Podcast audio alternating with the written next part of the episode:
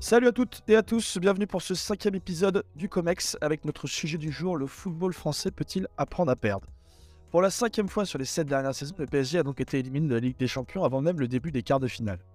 La faute peut-être à un tirage au sort compliqué, puisque Barcelone, le Real Madrid et le Bayern Munich par deux fois, ainsi que les deux Manchester, ont tour à tour anéanti les rêves de coupe aux grandes oreilles parisiens.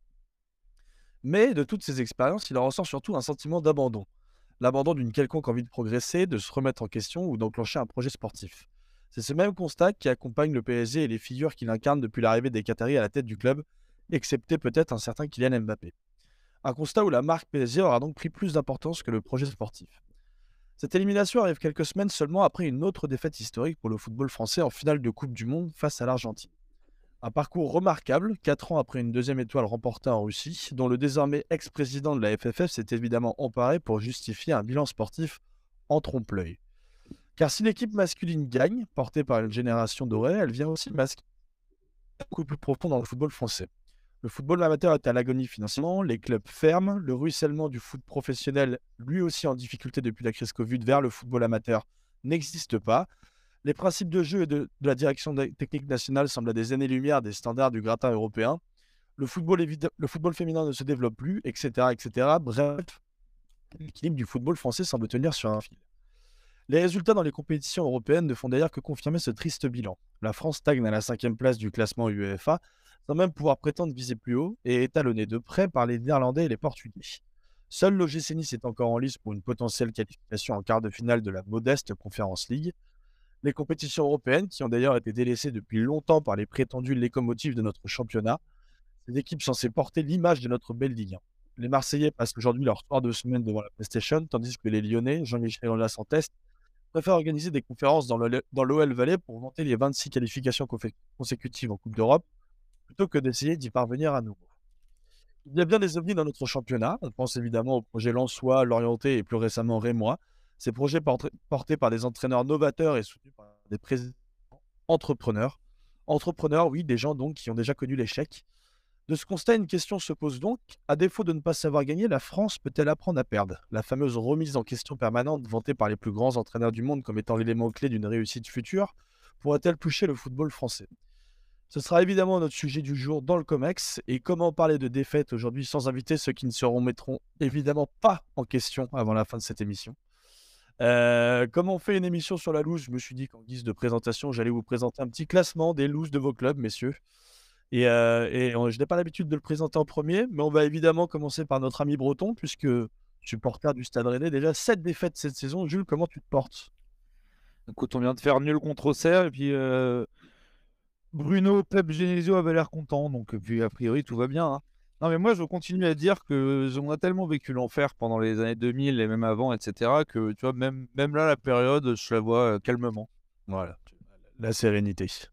Euh, cette défaite en 2023, je propose qu'il y ait une de plus euh, que celle du club incarnant la loose, le mieux possible évidemment le Paris Saint-Germain, représenté ce soir par l'immense Jean-Baptiste Guégan. Bonsoir tout le monde. Euh, je tiens à remercier euh, l'ensemble des personnes qui ont participé à cette œuvre collective, c'est-à-dire une défaite chronique systématique depuis 10 ans. Notre ADN, c'est nous. Nous, on gagne des titres, mais c'est jamais les bons. Donc, euh, merci à la Coupe de la Ligue d'avoir disparu parce que c'était un peu notre la chose qui nous égayait au quotidien. Voilà. Ouais. Merci, gagne pain quoi. à l'inverse de la saison dernière, beaucoup plus performant cette année, mais bon, c'est en Ligue 2, donc ça compte un petit peu moins bien. Trois défaites pour l'ami David Guzman en 2023. Comment ça va? Parfaitement. Je remercie euh, Gérard Lopez, King Street, Fortress, Joe Grossa, Nicolas De Faverino et le groupe m qui m'ont permis d'atteindre cette performance et d'avoir cette, récompense. Merci à Très, très belle intro, très belle intro. Bon, si je m'étais auto-présenté, je me situerais à ce niveau-là dans le classement aussi, puisque seulement trois défaites pour l'Olympique Lyonnais en 2022. 2023, pardon. Seulement trois. Oui, bon, après, il y a eu des petites contre-performances. Mais en tout cas, le leader de notre classement ce soir s'appelle Thibaut Leplat. Seulement deux défaites du côté de l'OGC Nice. Comment ça va, Thibaut? Ça va, le Digar Ball se, porte bien pour l'instant. Digar Ball.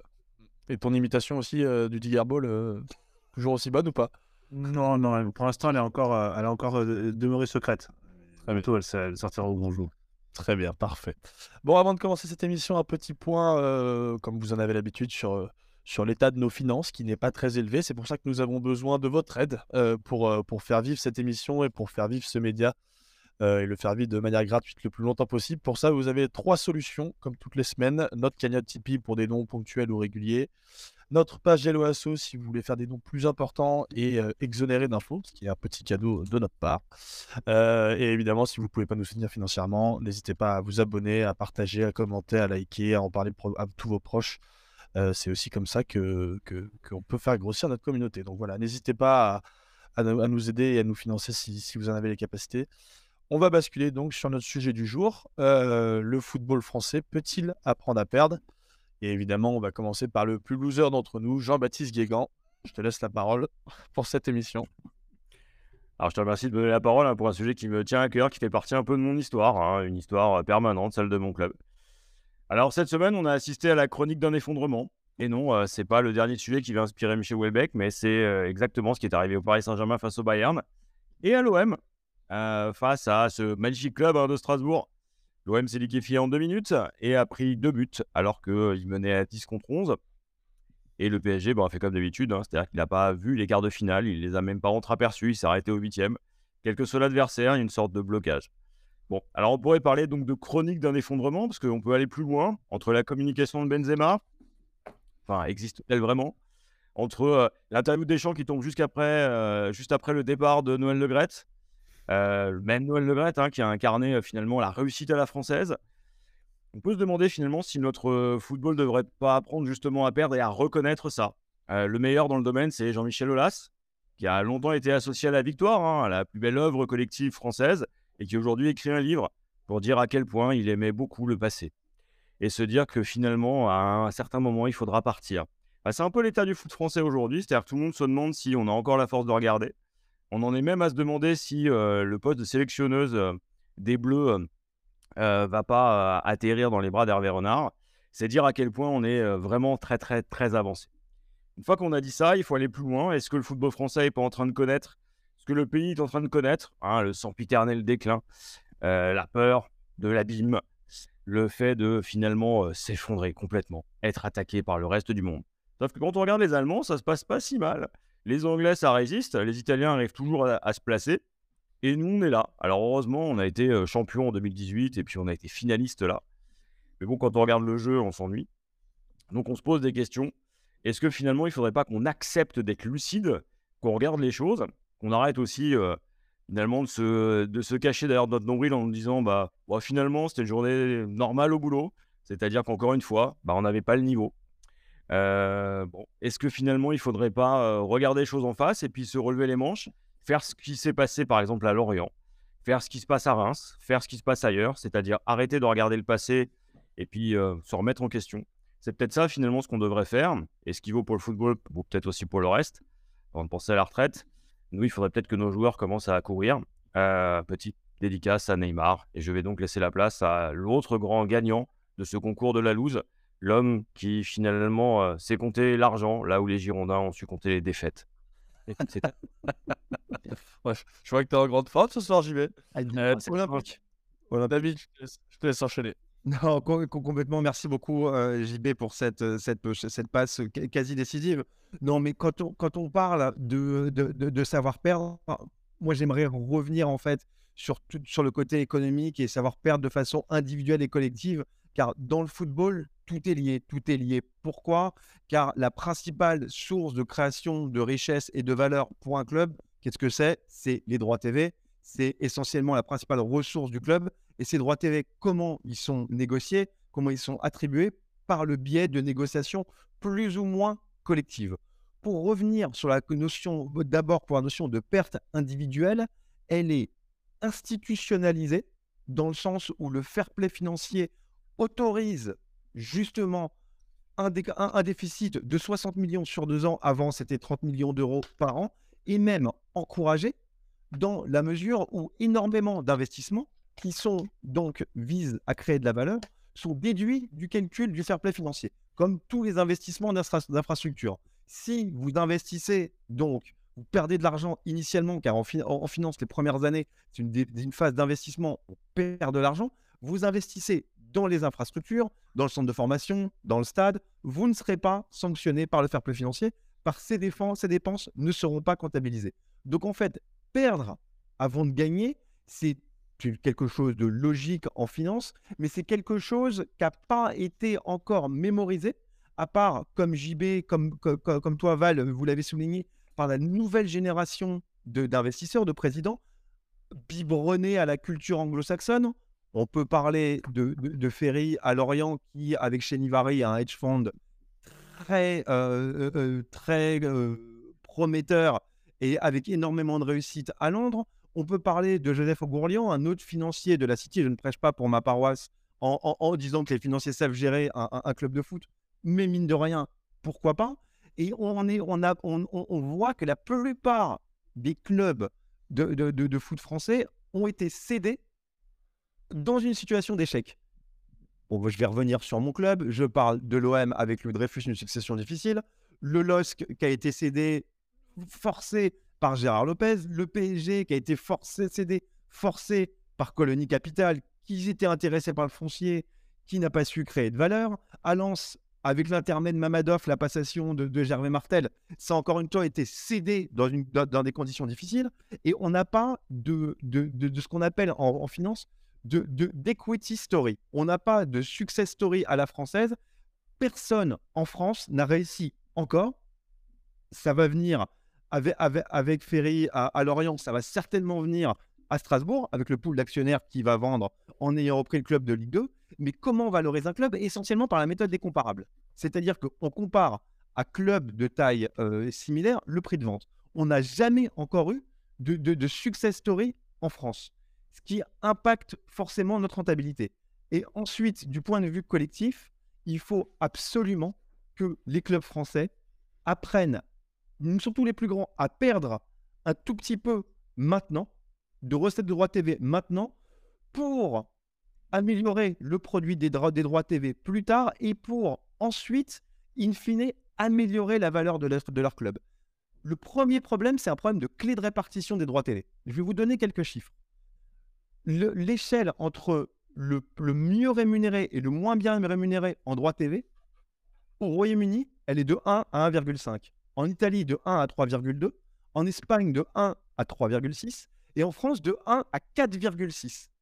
Trois l'écart est trois fois plus grand entre le premier et le dernier club en France, pays de la répartition des richesses, pays du, de l'amortisseur social, pays où normalement on se targue qu'après impôts et cotisations, la différence entre les plus riches et les moins riches est l'une des plus faibles d'Europe après les pays scandinaves, nous, c'est complètement différent puisque on a un espèce de lobbying des plus gros clubs, et ça, Richard Scudamore le dit très bien dans une excellente interview à l'Athletic, c'est que quand il s'agit de la négociation, tout le monde voit midi à sa porte. Les plus gros essaient de garder une part du gâteau, ceux qui sont, sont plus petits essaient d'en gratter un peu plus, mais il n'y a pas de vision globale.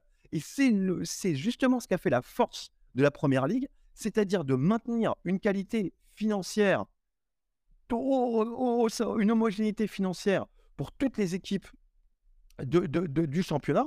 Pour donc les plus gros clubs ont accepté de perdre au début pour gagner ensuite.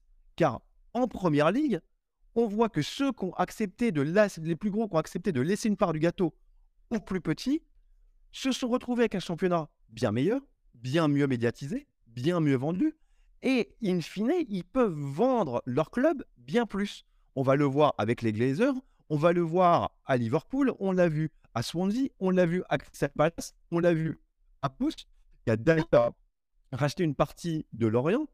On voit vraiment que cette négociation collective, cette volonté de laisser, de perdre maintenant pour gagner plus tard, a créé de la valeur. Et pour finir, en 10 secondes, en France, on a un vrai souci d'aversion au risque. Là où les Anglais fluidifie le, passage entre les divisions avec des playoffs qui incluent six équipes trois, et, trois montées fermes, trois descentes fermes. Nous, on veut cloisonner à la demande des plus gros présidents, encore une fois.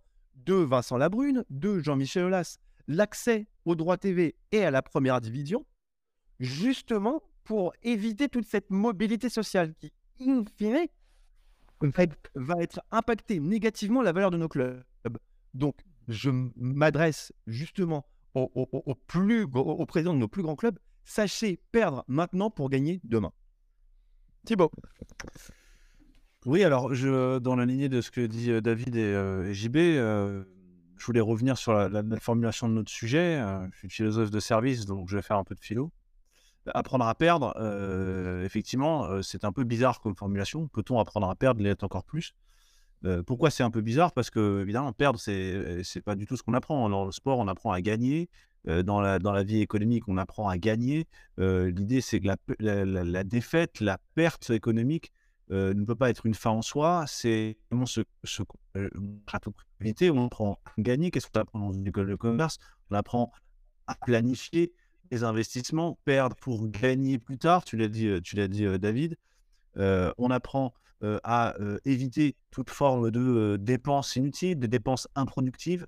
Bref, la rationalité économique, le principe d'utilité, le principe d'utilité économique, c'est de dire précisément l'inverse de ce qu'on est en train de dire ce soir, c'est qu'il faut apprendre à gagner et s'habituer à gagner, éviter le plus possible la perte. Alors pourquoi c'est intéressant quand même de se poser cette question-là? Parce que je crois qu'il y, a dans notre football, et là tu le dis très bien David en le montrant, et je crois que dans les deux interventions c'est intéressant parce qu'on voit vraiment ces deux idées-là, c'est qu'il y a eu un changement de paradigme dans le football. un changement de paradigme, c'est-à-dire une, certaine autre manière de penser ce qu'est la perte, ce qu'est la dépense. Et on le voit avec le PSG, qui est un peu un espèce de reliquat de l'ancienne manière de voir le, de voir le football. Je m'explique. Euh, et ça, je me réfère euh, à la, notion de dépense. C'est un texte de bataille qui ne parle pas de football, mais qui parle des jeux, en l'occurrence, et qui parle de la dépense improductive. Euh, donc, à l'occasion, si vous voulez jeter un œil, qu'est-ce que, que, ça, nous dit sur cette affaire-là? Ça nous dit que le football, traditionnellement chez nous, dans les pays, je dirais plus méditerranéens même, a une mentalité aristocratique. C'est-à-dire une mentalité de la dépense improductive, de la dépense sanctuaire. il s'agit de dépenser pour. Le, duel se, joue non pas sur le terrain, il se, se, joue non pas sur le bilan comptable, il se joue sur la capacité qu'on va avoir à imposer à l'autre une surenchère. Euh, le fait de, d'en montrer un peu plus le show-off, on peut dire en anglais. La dépense sanctuaire, c'est un peu la dépense que tu as dans les mariages, la dépense dans les, dans les, dans les fêtes, dans l'opéra, dans la culture. Il s'agit de dépenser sans compter. Et, la gloire vient précisément de ta capacité à, dépenser toujours plus. Hein, c'est comme ça que mesure. La valeur est créée non pas d'un point de vue économique, elle est créée en termes de prestige, en termes de gloire. Bataille, Bataille il dit la, on crée de la gloire, on crée de, nouvelles, manières, de nouveaux types de valeurs qui est une valeur qui n'est pas monétaire, qui n'est pas économique, qui n'obéit pas à un principe d'utilité, c'est-à-dire pas un principe de plaisir, mais un, principe agonistique, c'est-à-dire un principe de duel vis-à-vis d'un autre, le duel qui se fait sur le plan du, euh, du grand, euh, euh, d'une grande fête. Vous voyez bien dans les fêtes, de Noël, les mariages, c'est l'idée, c'est de dépenser le plus d'argent possible, de dépenser, et toi-même, dans les villages, hein, les Vestros, ils parlent de ça parfois dans certains villages, les villages qui combattent pour avoir les plus grandes fêtes possibles, alors que les types se ruinent d'un point de vue rationnel, économique, ça n'a aucun sens, si ce n'est l'idée de imposer à l'autre une sorte de, duel qu'on appelle le potlatch en, anthropologie. C'est l'idée d'imposer à l'autre, c'est le don et le contre-don, une autre manière euh, de surenchérir sur ta propre mise. Et c'est ce qui se passe dans les paris se passe dans les paris, c'est ce qui se passe dans l'idée des jeux. On dépense pour être, pour être le plus grand, euh, celui qui va le plus dépenser, et ça, et ça, et ça crée quoi? C'est le terme de bataille, la stupéfaction. L'idée, c'est de créer de la stupéfaction. Or, quand on regarde le Paris Saint-Germain, cher JB, c'est exactement ça. C'est-à-dire que le but, ce n'est pas de gagner la Champions League, c'est pas vrai. C'est de dépenser toujours plus. Pourquoi? Pour créer de la stupéfaction, c'est-à-dire de la gloire. On peut appeler ça du soft power, on peut appeler ça de, l'influence culturelle, on peut appeler ça une certaine une mentalité aristocratique, et c'est exactement ça. C'est-à-dire qu'on arrive, on ne pourra pas comprendre la mentalité de ce club-là, et en particulier de la gestion de Qatari, si on ne comprend pas cette mentalité aristocratique qui consiste à dire nous, on n'obéit pas aux règles économiques. Ce n'est pas notre problème, et on le voit, la manière totalement, et c'est la différence même avec Manchester City, avec Abu Dhabi où là, on a une espèce de trésor d'inventivité, d'ingéniosité pour essayer de contourner les règles, etc. À Paris, il n'y a même pas véritablement de feinte.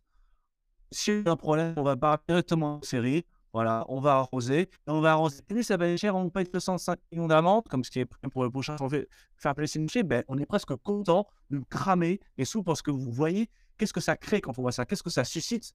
De l'admiration.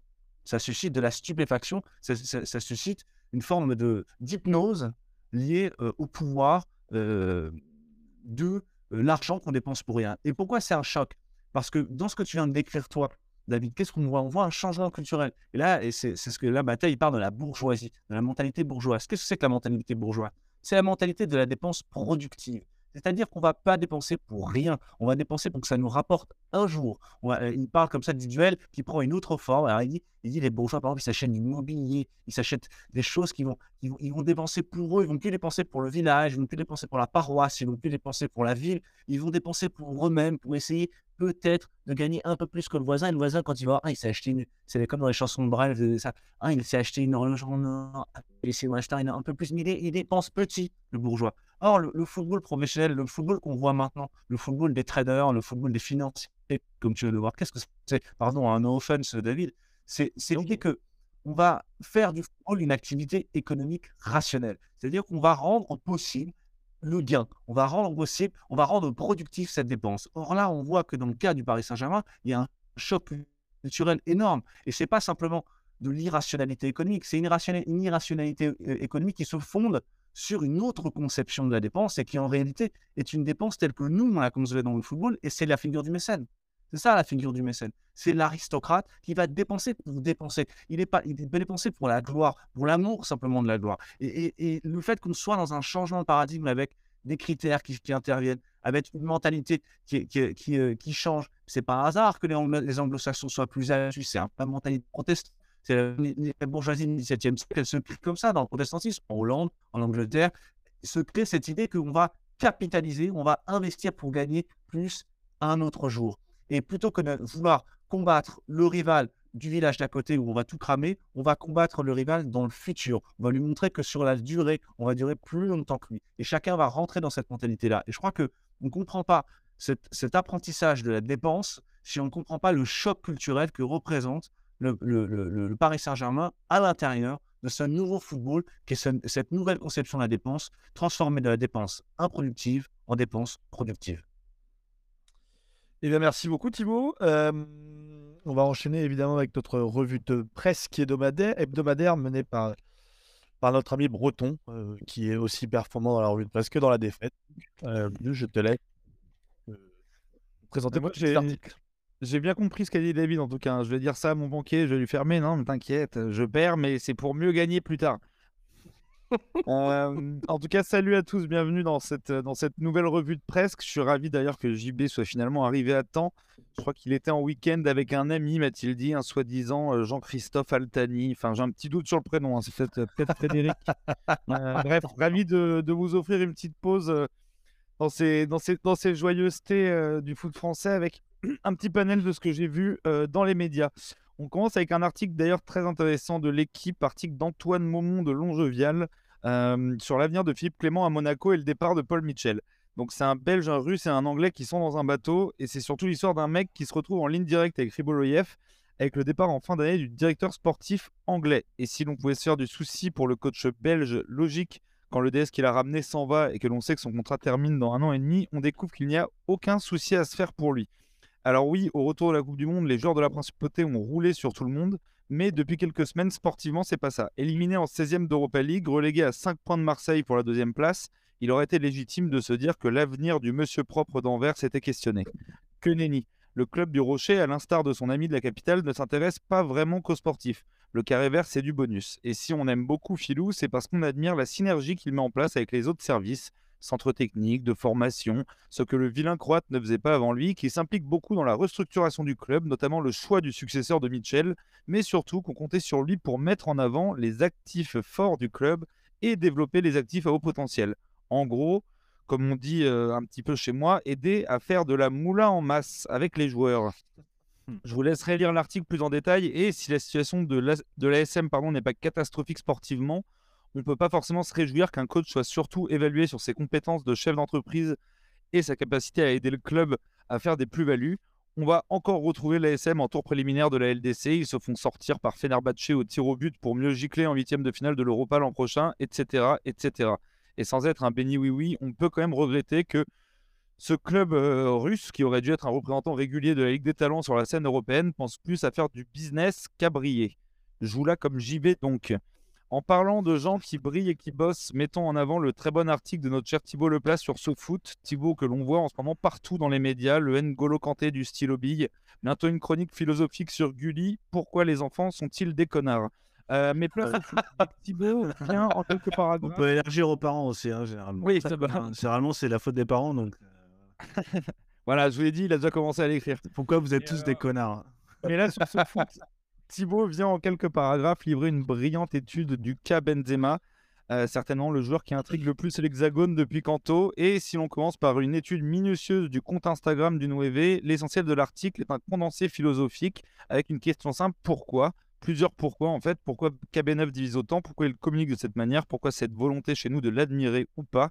Mais surtout essayer de balayer ces pourquoi qui polluent les débats publics et cachent la forêt. La forêt, dans ce cas, du fonctionnement d'une équipe nationale de sa fédération notamment. Et pour ceux qui pensent que le foot est encore un truc de beauf, vous aurez le plaisir, entre deux aphorismes, de voir les noms de Cervantes ou Anna Arendt. Et non, pour répondre à ta question, Val, c'est pas des élites en faux pied. Faux pied et faux bon aussi dans la course à la présidence de la Fédé serbe. On apprend à la veille des élections que l'ancienne légende de Manu, Nemanja Vidic, se retire, laissant donc Dragan Zajic, Zazic, pardon, seul candidat en course et qui sera donc élu demain à 14h. Vidic explique notamment qu'on lui a mis des bâtons dans les roues. Celui qui avait un programme ambitieux pour réformer le football serbe s'est vu gentiment expliquer que rien de tout cela ne serait possible. Alors je ne sais pas comment on lui a expliqué, mais visiblement de manière suffisamment pédagogique pour qu'il se retire 24 heures avant les élections. Plusieurs suiveurs du football serbe déplorent sur les réseaux que la mafia institutionnelle a encore gagné. Triste pour un pays qui regorge beaucoup de talents footballistiques. Ce qui est bien, avec les fédés en tout cas, c'est qu'on peut changer le nom du pays. Les affaires sont similaires un petit peu partout.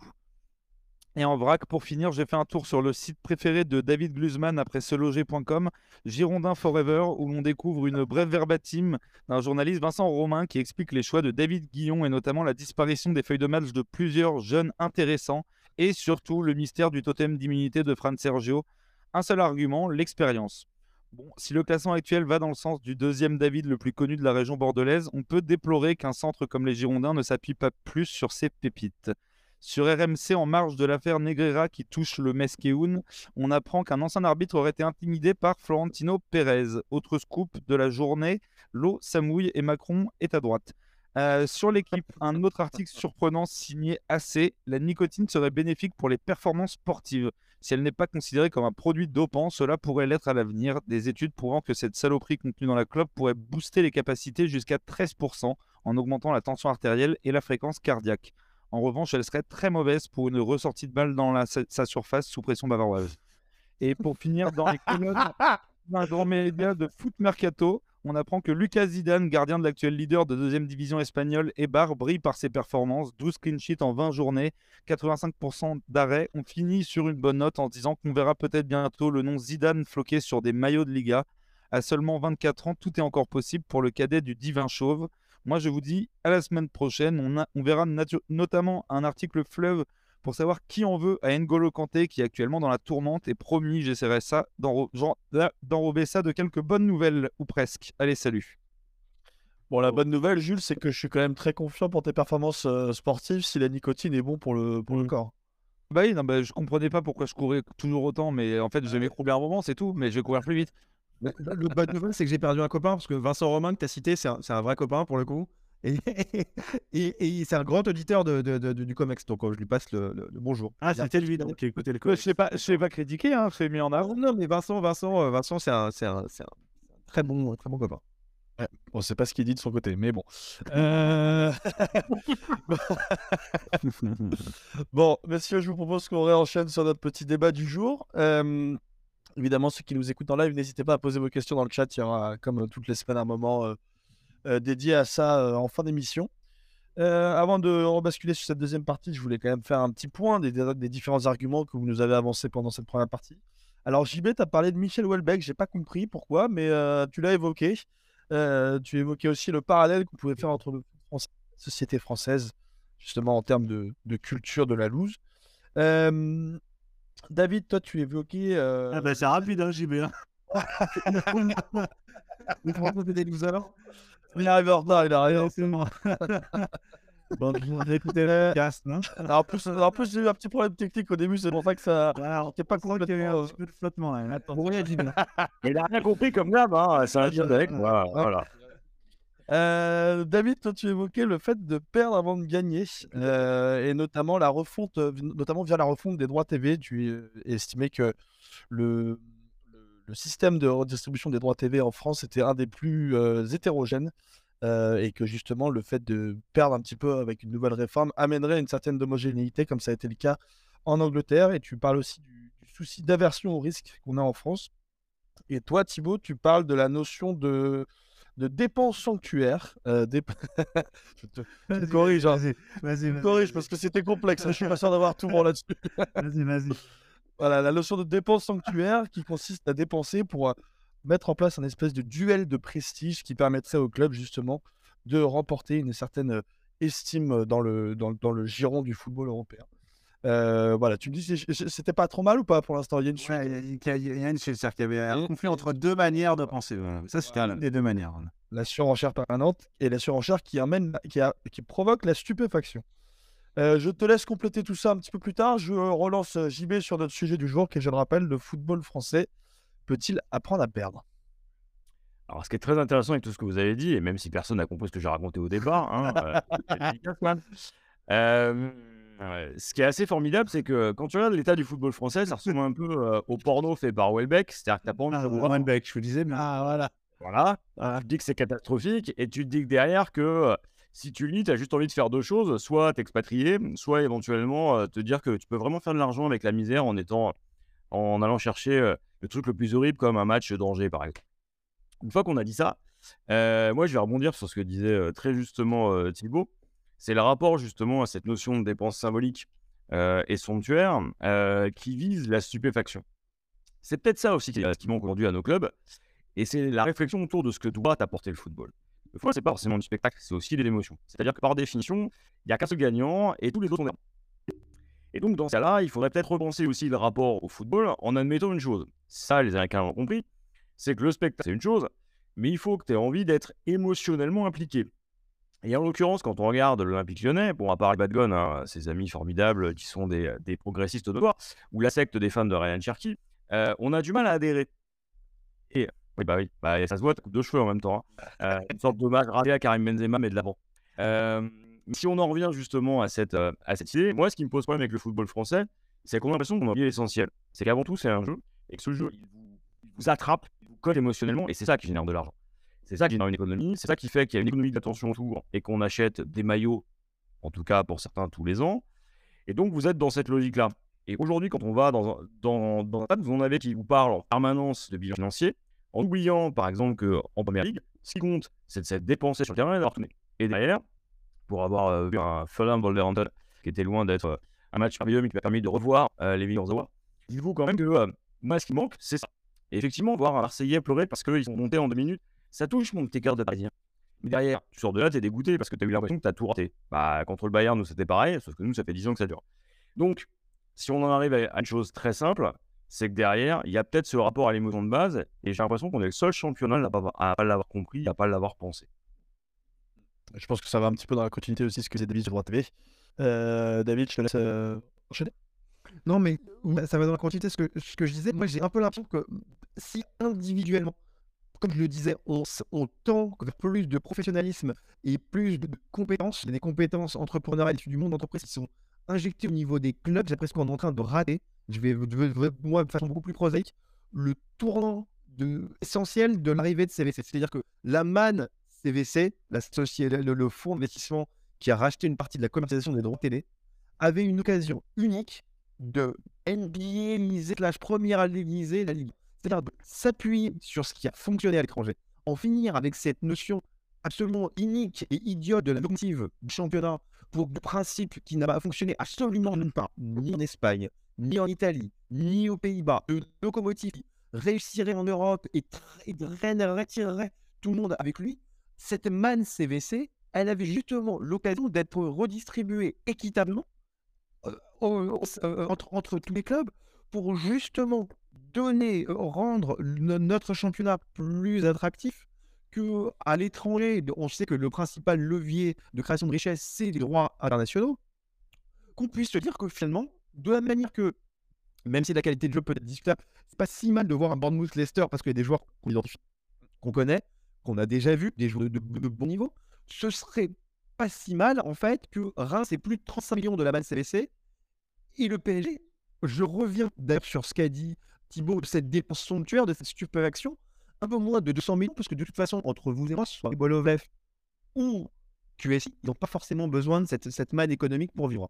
Donc, pourquoi ne pas mutualiser cet argent, le redistribuer de façon équitable pour améliorer encore une fois le produit? J'ai vraiment l'impression je vais donner, réinsiste dessus, mais pour moi, c'est vraiment essentiel. J'ai l'impression que cette tonne locomotive est complètement surannée et qu'on est en train de rater un, énorme tournant qui se, se produira peut-être pas pour justement en fait améliorer notre football de, club et en fait ce produit Ligue 1. Donc ce- cette notion de perdre maintenant pour gagner plus tard, on a vu une occasion absolument mais rêvée de, mettre en pratique et pour de, par un, lobby de de- d'hommes qui n'ont pas forcément réussi ou qui sont déjà installés, des Jean-Michel Aulas, des Vincent Labrune, c'est c'est plus en fait de répéter le, le- terme locomotive. On est en train justement en fait de rater ce tournant et je sais que je, le redis mais moi ça m'embête profondément. Ouais, ouais, tu as parfaitement raison, David, sur la- d'insister sur la notion de locomotive, parce que là, on a, on a, on a le, le symptôme le plus criant, le plus euh, vi- euh, visible de, euh, du drame que constitue la pensée par proverbe. C'est-à-dire la pensée par idée reçue. C'est une idée qu'on répète, qu'on répète, la locomotive, on répète, on répète, on répète, on répète, on répète, on répète, la locomotive, la locomotive, la locomotive, la locomotive, sans qu'à aucun moment on ait pensé véritablement, sinon il y a eu seul, un seul argument qui est audible, ce sont les États européens. C'est à peu près la seule- le seul argument qui est plus ou moins rationnel. Tout le reste, s'appelle parce que il ne dit rien en termes dialectiques, il dit que les clubs pensent en fonction de leur classement. Donc l'argument du premier, ça va être un argument premier, l'argument du deuxième, l'argument du cinquième, l'argument du huitième. Chacun va évaluer, va mettre sa porte, va évaluer la situation en fonction de sa position au classement, ce qui est parfaitement logique. Donc dire que euh, on pense à la locomotive, on a tout de suite compris qui a décidé, hein, qui sont les clubs en question et qui sont politiquement ceux qui ont intérêt à penser à ce modèle de, locomotive. Euh, donc c'est ce qui est, à mon sens, le deuxième problème euh, sur cette question-là, et ce que Lemar le dit aussi très bien dans cette interview, euh, que je renvoie, qui, qui date cette semaine, je crois, dans The Athletic, c'est l'ancien euh, PDG de la Première Ligue, pour, euh, en fait, contextualiser. Il dit la seule solution pour arriver à prendre une décision, c'est d'avoir un pouvoir fort, d'avoir une figure qui soit au-dessus, en quelque sorte, des intérêts particuliers pour être capable d'avoir une stratégie et de rassurer les investisseurs. Et tout c'est tout l'enjeu, c'est de, de sécuriser l'in- l'investissement tout en garantissant l'équité de la compétition. Parce que la compétition devient attractive si elle est équitable, si Bournemouth bat City, euh, si euh, telle, telle équipe battre une autre équipe. Et c'est là que, à long terme, effectivement, la, comp- la- la compétition euh, gagne dans, ce- dans- dans cette idée-là. Évidemment, un risque de dire, bah, si on arrose tout le monde, on a plus de chances d'être dans ces difficultés financièrement. Oui, sauf qu'en échange, tu as des prix parachutes, un certain nombre de systèmes qui permettent de rééquilibrer en quelque sorte cette, forme de, d'égalitarisme, si je peux dire, de la compétition. Mais c'est très étonnant, tu l'as dit très bien, JB, c'est le paradoxe, c'est que dans le, pays jacobin, euh, non, c'est toi qui disais, dans, le- pays né- d'égalitarisme, dans le pays jacobin, dans le, pays euh, de, la, puissance étatique, de la puissance pyramidale, on est incapable d'avoir le même type de fonctionnement euh, dans notre championnat, alors que les Anglais, c'est plutôt l'inverse, c'est plutôt un régime d'alliance, ce- le Royaume-Uni, c'était une alliance de parlement, un système d'intérêt bien compris ensemble, c'est l'inverse. C'est-à-dire qu'eux, ils sont capables d'avoir un pouvoir pyramidal en, en première ligue et d'imposer un certain nombre de décisions. Euh, pour moi, la, la- la question sur cette histoire-là, c'est la pensée. On revient, arrêter de penser par, euh, par, euh, proverbe et, sur- et surtout la personne. Qui pense ça? Vincent Labrune. Et est-ce que Vincent Labrune est l'homme de la situation? Est-ce qu'il est capable d'avoir une vision à long terme? Est-ce qu'il est capable d'avoir une stratégie qui commence à ne pas se rendre en frontal? Le principal bailleur de fonds français, le seul concurrent potable en face de Netflix qui s'appelle Canal+, pourquoi être arrivé et la première chose que tu fais, c'est de prendre, au lieu de renégocier, euh, de faire ce qu'il devait faire pour la, question des, des, des- et de proposer une telle répartition qui mettrait en valeur le produit, de te prendre en frontal euh, Canal+, où tu sais qu'ils reviendront jamais, en tout cas c'est- toi qui en prends un énorme risque, et en allant te jeter dans les bras du Paris Saint-Germain et des fameuses locomotives qui finalement tirent quoi? Elles tirent pas grand-chose parce qu'une locomotive qui tire, qui tire rien ou qui tire de la bride, je ne vois pas quel intérêt, je ne vois pas où ce train peut, peut mener. Rappelons que les, passagers voyagent dans les wagons à l'arrière, hein, pas dans la locomotive. Le- la plupart des gens sont plutôt derrière. Donc les locomotives, c'est c'est que. Tout à fait. Et d'ailleurs, il y a quelque chose qui m'intéresse dans, ce que tu dis, c'est que le, le contre-argument qu'on te dit, ah oui, mais regarde, euh, l'égalité en première ligue, ça donne toujours le- les mêmes champions, ça donne toujours les mêmes du milieu de tableau. Il y a aussi quelque chose qui est intéressant, c'est le sentiment de compétition. C'est un peu comme l'insécurité. L'insécurité baisse, mais le sentiment d'insécurité augmente. Ce qui est important pour les investisseurs, ce qui est important pour le public, c'est le sentiment de compétition. Les- Quand on commence à regarder un Bournemouth Manchester City, on se dit, bah tu vois, il y a Django Ouattara, il y a Dominique Solanke, il y a Philippe Billing. C'est potentiellement, c'est possible que Bournemouth, en fait, euh, batte Manchester City. Ça arrive rarement, mais il y a ce sentiment, ce sentiment de compétition. Et c'est un peu la même chose, en fait, en France, quand on va, je veux faire de la politique à, à- à dessous, mais de sentiment de glaçant. C'est-à-dire que dans les faits, on voit qu'il y a- que économiquement, le- le- le- le- le- le- le- la différence entre les, le premier décennie et les derniers décennies n'est pas forcément plus, plus, plus, plus grande qu'il y, a- y y quelques décennies, mais c'est un sentiment de classement. Et en France, en fait, euh, on n'a même pas ce sentiment de compétition, ce sentiment d'avoir un produit de qualité que tout peut arriver. Et c'est ça, en fait, le, le, le, le bien. JB en parlait de l'espoir. Et en France, on ne l'a même pas. On a ni tu- dans tu les vois, David, tu vois la qualité de, de, de ce que la mort, du raisonnement, et on sait ce que la mort, et tu mets à côté euh, la brune, enfin voilà. coup. Bon, enfin, ce que, non, mais ce que vraiment, Alors, enfin, pardon, hein, mais on, on va pas se pas aux recommandations, mais c'est euh, voilà, pour que Thibaut Plat dise que c'est brillant. J'ai arrêté tout ce que je faisais pour le pour le dire et j'ai pas été déçu. On n'est pas aux recommandations. Mais excusez-moi. Euh, Jules, il paraît que tu avais des questions pour, euh, pour nos petits intervenants du COMEX. Non, mais avec les comparaisons que vous faites, euh, de toute façon, évidemment que la question est légitime de se demander si on sait perdre ou pas, parce que fatalement, on perd. C'est parce qu'on a gagné, comme le- préconisait David. Là, c'est apprendre, c'est apprendre à perdre. Voilà, c'est comme ça. vraiment, c'est qu'il faut, euh, il faut qu'on apprenne à perdre. S'habituer, s'habituer il à perdre. perdre. Donc Mm. autant bien perdre. Euh, en fait, la vraie question quand je vous écoute, c'est juste de se dire, mais est-ce qu'en fait, on a 25 ans de retard sur beaucoup des autres que la réforme qu'a fait la première ligue en début des années 90, et ben, on est en train de potentiellement réfléchir à la faire maintenant, quoi. Mais il y a une personne Et en encore. première ligue qui s'appelait David Dean, qui était euh, l'ancien euh, président de- d'Arsenal, qui a été euh, booté hors du club par les Crankies.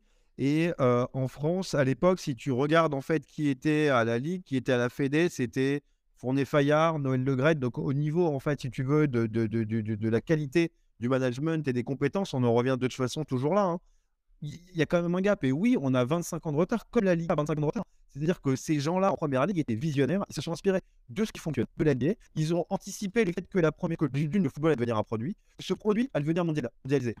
Et donc, forcément, en fait, ils ont capté qu'ils savaient que c'était une course où c'est premier arrivé, mais servi. C'est-à-dire qu'une fois que tu as fidélisé euh, une base de consommation de consommateurs asiatiques, euh, nord-américains, ça va être difficile de leur faire troquer, en fait, si tu veux, un Liverpool Southampton pour un Jay Guingamp. Donc voilà, donc c'est vous qui avez été bien. Je lève le bras, je lève le bras. Ah, en plus, c'est bon ça dans un contexte particulier. Il faut se souvenir que dans les années 90, le football anglais, il est découvert. Il faut rappeler que le football anglais, il est structurellement en train de mourir. Il est perclé euh, finalement par ce, par ce virus qui est euh, que les talents européens sont pas là. Que à ce moment-là, voir des matchs, euh, c'est dangereux euh, d'y- aller. Et après tout. Et puis à ce moment-là, l'Asie va encore plus. La Chine euh, commence à accéder à une croissance qui leur permet d'eux, mais on n'est pas dans une logique dingue. Et à ce moment-là, le football français dans les années 90, il est en meilleur état. Et donc, Le précurseur est Canal, avec, avec, la- avec la retransmission. Nous, en France, on commence à retransmettre sur des, des matchs de championnat en direct, plusieurs, dans les, au milieu des années 80, on avait de l'avance. Et comme dirait euh, Benoît Boulevard euh, dans euh, Star et mais ils sont arrêtés là. Et donc on a trouvé pour, euh, pour se renouveler, quoi.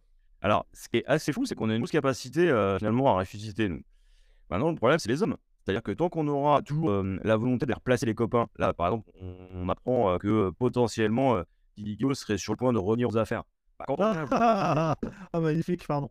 Ouais, c'est vrai, mais j'ai- c'est- le foot français a inventé euh, le recyclage permanent, c'est-à-dire que euh, c'est responsable. Alors, euh, bah, prends quelqu'un, tu le jettes, hop, il y a la porte derrière, et Europe Écologie Les Verts avec un ballon rond. Incroyable. Bah, ce qui est incroyable, c'est que c'est effectivement qu'on a, on a considéré qu'on a séparé le sport, en particulier le football, du reste. On a, on a, on en a, on a contenté, on, euh, on appelle ça, on a réservé ce domaine à des techniciens, des spécialistes. Euh, euh, ces spécialistes ont fait un peu leur, euh, leur, fait leur miel de cette, de cette séparation. C'est un peu la séparation des cartes entre le corps et, entre le corps et l'esprit. On a fait on a un peu la même chose en football. Et on se retrouve à avoir des gens qui, qui sont là, qui ont, qui, qui ont une espèce de potentat euh, dans lequel ils se meuvent assez, facilement et dans lequel les autres n'o- n'osent pas intervenir parce que c'est tellement un domaine réservé qu'on se retrouve à recycler toujours les mêmes personnes. On et ce qui est étonnant, qu'on admire les, gens qui viennent de l'extérieur et qui font exactement ce que l'on est en train de dire, ça avec de la compétence, que ce soit de Bourg-Léon, là on parle de Francaise, là on on parle des, des- des- des entraîneurs français, des nouveaux entraîneurs français, etc. Il y en a un, il y son- il en a deux qui ont pas leur diplôme. euh, Et, un autre vient d'étranger. Euh, Et celui qui a le seul sans diplôme, il a des de faux BPF parce, qu'il est, parce que le, le, président de- de- du club n'avait pas appelé le DTN. C'est c'est dans cette situation d'endogamie euh, de, et de fermeture qui fait que avec les réseaux, avec Internet, avec l'apprentissage qui se fait en dehors des structures, ben, la fédération, la, la ligue, la ligue de football professionnel sont en train de se faire humoriser et les trois grands entraîneurs, les trois entraîneurs dont on parle en ce moment, sont les, les entraîneurs qui ont simplement humorisé la, la DTN et qui sont formés ailleurs. Donc il faudrait simplement faire un peu la même chose dans les, chez les dirigeants. Ça, c'est, en train de venir. hein. Il, y en a, il y en a, vous voyez, à Nice, voilà, à Lorient, tu vois, tu as t'as quand même des gens compétents. Simplement, on entend que les incompétents. C'est, pas que les compétents, on les entend jamais. Parce que comme ils sont compétents, ils sont humbles, euh, ils regardent pas, euh, et ils essayent quand même de, de, d'avoir la en plus, donc, euh, donc ils ne mettent pas. C'est nous, on a réinstauré un système qui est un système finalement pré-1789. Chacun achète sa charge, préserve sa charge et garde sa charge. Et aujourd'hui, le souci, il est, il est hallucinant. C'est le foot français, mais c'est le sport français en général aussi. La soupe est parfois tellement bonne qu'il faut la partager avec les copains et lui fermer les portes. Alors que potentiellement, on n'a jamais eu autant de compétences dans le sport et le foot français que sur cette décennie. Oui, c'est pas. Mais, mais quand tu regardes, en fait, si tu veux, cet, cet immobilisme, c'est-à-dire que même au niveau, en fait, on, on vit sur euh, un espèce d'idéal. C'est-à-dire que historiquement, les droits télé ont toujours été surévalués. Donc c'était une rente en fait de fait, mais comprenez pour le où Canal+, qui était actionnaire du PSG, avait tout intérêt à surpayer les droits télé.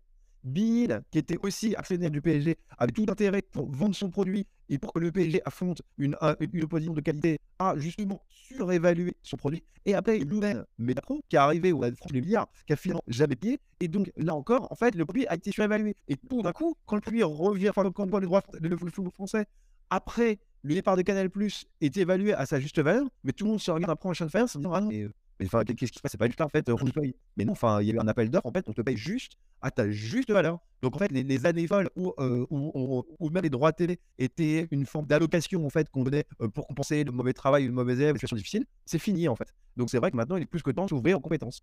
Il faut bosser quoi. Jules, t'avais une réaction? Euh, non, mais c'était tout a été tout a été un peu résumé. En fait, je, je voulais juste dire que finalement, le centre PSG est bon parce qu'on a pas mal, on a pareil dans la dans la direction du football français. En fait, c'est-à-dire qu'il faut virer tous les mecs qui sont en poste depuis trop longtemps et qui ont pas très envie de bosser ou alors qui bossent mal parce qu'il y a encore plein de trucs à faire, quoi.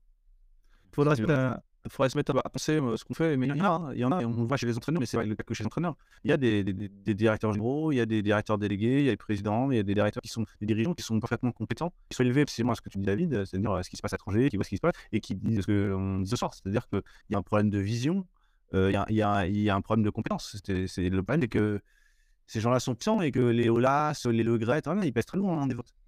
Mais il moi je vais, parler pour, pour, pour, pour ma poste, meilleur président.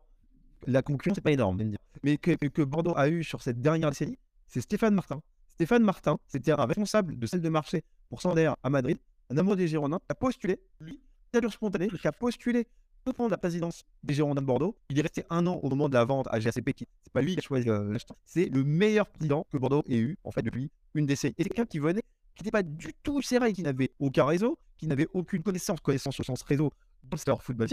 Et on en- ça- il nous a fallu un mois pour terminer de ses compétences. Donc c'est- les compétences sont absolument partout. C'est pas parce que c'est c'est un financier que je, je le dis. Euh, euh, Fabrice Wauquiez vient du conseil, par exemple. Donc il y a énormément en fait de, euh, de, de- de compétences dans la vie entre guillemets civile. Ouais, d'accord. écoute, un petit dernier mot, Gilles, je te vois réagir. Non, ça fait penser, euh, par exemple, au président aujourd'hui qui sont en je pense à Olas. Olas, c'est un des derniers, il y a 20 ans. Euh, il avait déjà par avait aussi euh, disrupté euh, finalement l'écosystème français qui était pire, alors avec tout ce que ça charrie hein, derrière de, de dossiers et compagnie. Canal avait disrupté euh, TF1, donc c'était c'était billetterie Voilà. tapis. Et, et à un moment donné, bah, ça a les résultats. Aujourd'hui, euh, tout le monde est capable de passer euh, du temps à la même table et de se retrouver avec des grands sourires en regardant la télé en disant Et si un jour le Qatar pourrait acheter des joueurs chez nous, s'il vous plaît? C'est plus possible. C'est plus possible. Écoute, ce sera le mot de la fin. Euh, merci les gars pour euh, cette euh, nouvelle émission du Comex sur donc notre sujet du jour, le football français peut-il apprendre à perdre? Je crois qu'on a quand même commencé à, répondre un petit peu à cette question, en tout cas quelques éléments. On va évidemment clôturer cette émission avec nos habituelles recommandations. Qui veut commencer? Qui se lance? Est-ce que vous en avez tous une? Allez David. Alors, je- je- je- j'espère que je ne prends pas la tienne, mais j'ai vraiment été touché par le, le reportage de France Foot sur N'Golo Kanté. Très franchement, c'est quelque chose qu'on voit de plus en plus se développer. Et, euh, et j'ai été, moi, personnellement ému par, ce, par cet article. Alors, Ah, et- juste de rajouter qu'il est co-signé par Antoine Bourlon, euh, que je connais bien, je l'ai vu en étudiant, mais surtout quelqu'un qui a un vrai bosseur. Cette histoire, il est beaucoup à la connaître avant. Il l'a structuré, il l'a prouvé, il est allé beaucoup plus loin, et ça donne un récit objectivement glaçant. Oui, c'est très fouillé euh, comment. C'est génial. Je ne sais pas beaucoup sur l'affaire de la merde de, de, des Arnaises. Je trouve que c'est très, très, très, très bien rattrapé. hein. Alors moi j'avais euh, juste plus pour la vanne, euh, c'est la disparition de Georges Perec. C'est-à-dire c'est comment écrire quelque chose sans utiliser le E. Bah, c'est en gros après ce que les football français, c'est qu'on parle beaucoup de foot, mais il n'y a pas de ballon dedans. Ouais, voilà, je t'ai les gars. c'est pas mal. Bon, Ça, c'est la recommandation Facebook. hein. ouais. Euh, moi, je voudrais encourager, je le dis régulièrement, mais je voudrais encourager les auditeurs déjà bon, à financer la cagnotte de 11e mars qui va nous permettre de, voilà, de partir ensuite euh, un mois à Ibiza cet été, euh, en en séminaire. Mais euh, non, euh, deuxième chose, et après avoir fait ça, de s'abonner à The Athletic. C'est une obligation pour les auditeurs, les auditeurs du 11e mars, c'est une obligation. Je vous demande de vous abonner à The Athletic parce que déjà vous faites de l'anglais, ça vous, fera pas- ça vous fera pas mal. Et surtout, surtout parce que c'est la référence. Euh, les enquêtes comme on Kanté, vous avez 5 par jour. des. Euh, Donc, une aujourd'hui. sur que j'ai posté tout à l'heure, qui est est pareil, qui est incroyable, qui est incroyable. Vous avez les meilleurs rédacteurs, peut-être mondiaux, européens, anglophones, sur chaque sujet. Les meilleurs, c'est la, la- la logique de, de. C'est une énorme claque par rapport à tout ce que vous pouvez lire ailleurs dans la sportive. La famille était plus en France, il y a on y arrive. Mais là, en termes de quantité et de qualité, c'est à chaque fois bluffant. Donc je, je vous encourage, ça coûte euh, 10 euros, hein, je crois, par mois. C'est vraiment- 49 euros par an. Ah, 49 mois, c'est 5 euros par mois. Donc, on- Il s'est mis, euh, voilà. Trouve que, en fait, si vous êtes fan de tactique, d'économie, de géopolitique du sport, de vous y trouvez de NBA, de NFL, vous y trouvez absolument tout. C'est, c'est, on, on- on s'y perd. Voilà. Ouais, Et c'est de faire confiance euh, à certains tweets euh, de mecs qui seraient en Italie et qui connaîtraient bien, par exemple, l'écosystème du PSG et de gars absolument inconnus. Tout le monde s'enflamme pendant 4, 5, 10 heures là-dessus, alors que c'est un délire absolu qu'il faut juste prendre un pas de recul et lire The Athletic. Excellent article sur le, le- le- le- le- le- la saison du PSG. Pourquoi, comment on en est arrivé là? Je mais euh, excellent. Non, mais je ne peux plus là. Je suis encore automatique, c'est-à-dire je vais pas aller voir les de bataille pour oublier, tu vois. Donc, c'est une recommandation qu'on fait, qu'on fait très régulièrement sur Zera. D'ailleurs, je pense que c'est pas pour rien s'ils ont été rachetés. Je crois que ça C'est Times. millions d'euros par leur ouais. Donc ça, c'est, c'est assez révélateur de la qualité de- des articles. Je t'avais un reco Euh, ouais, alors un truc moins fouillé, mais parce que moi je suis toujours curieux euh, des championnats que je regarde pas et vu que j'ai pas mal canné dessus cet après-midi euh, quand je pensais sur Studio Vidic, euh, le site Football Ski. pour tous ceux qui aiment bien, on va dire, le football un peu plus exotique, là, du, du foot de l'Est.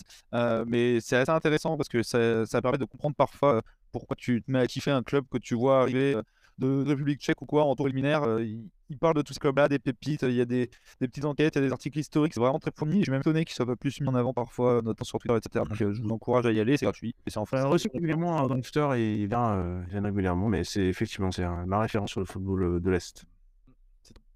Euh, et moi, j'avais une petite reco hors foot pour terminer. Je voulais vous recommander la série euh, Dopsic euh, qui est disponible sur euh, Amazon Prime et qui est une série qui parle du scandale des opiacés aux États-Unis et, comment c'est devenu un énorme scandale de santé publique.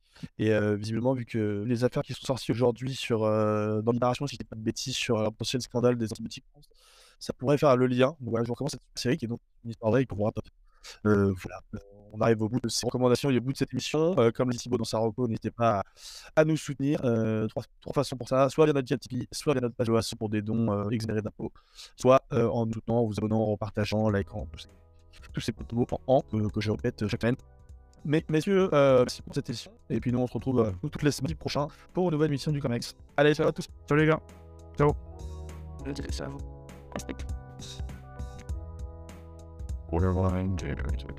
Here we go.